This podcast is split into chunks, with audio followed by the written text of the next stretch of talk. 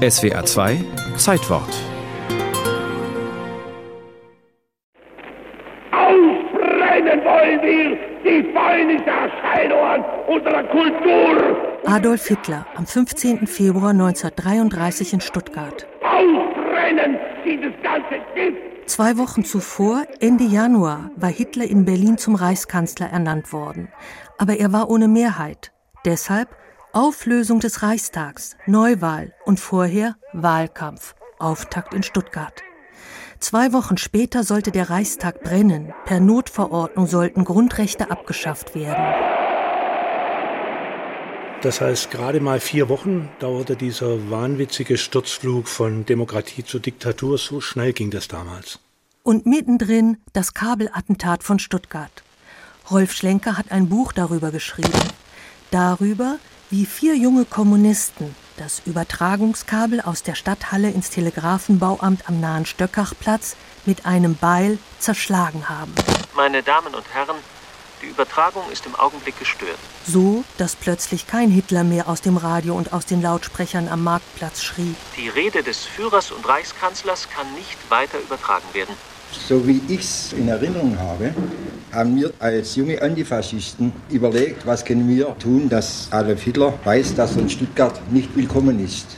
Alfred Deuble, einer der vier Kabelattentäter, erinnerte sich später an jenen Abend, als in der Stuttgarter Werderstraße Eduard Weinziel und Wilhelm Bräuninger die Wächter ablenkten. Und er, da wo das Übertragungskabel in knapp vier Meter Höhe über einer Hofeinfahrt verlegt war, wo er seinem Freund Hermann Medinger auf die Schultern stieg. Und habe dann drei Schläge gebraucht. Das Kabel ist natürlich immer noch halbwegs gepresst gewesen. Dann habe ich es links und rechts runtergerissen und dann gesagt, so, das wäre erledigt. Dann sind sie abgehauen, die vier jungen Männer. Allein waren sie nicht.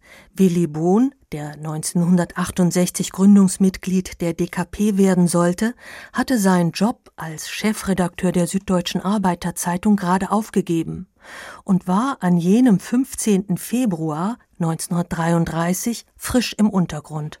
In der Nacht noch habe ich meiner Sekretärin das Fluchtblatt diktiert, mit dem wir in den Morgenstunden der Bevölkerung davon Kenntnis gegeben haben, wir Kommunisten haben Hitler das Wort entzogen. Wir haben Hitler das Wort entzogen.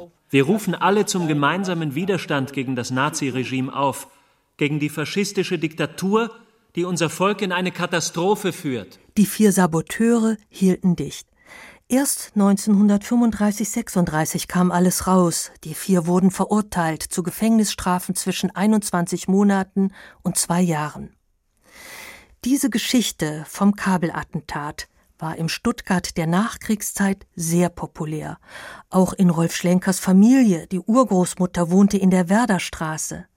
Es war bzw. ist der Klassiker David gegen Goliath war auf der einen Seite dieser gigantische Machtapparat der Nazis, der schon damals generalstabsmäßig durchorganisiert war.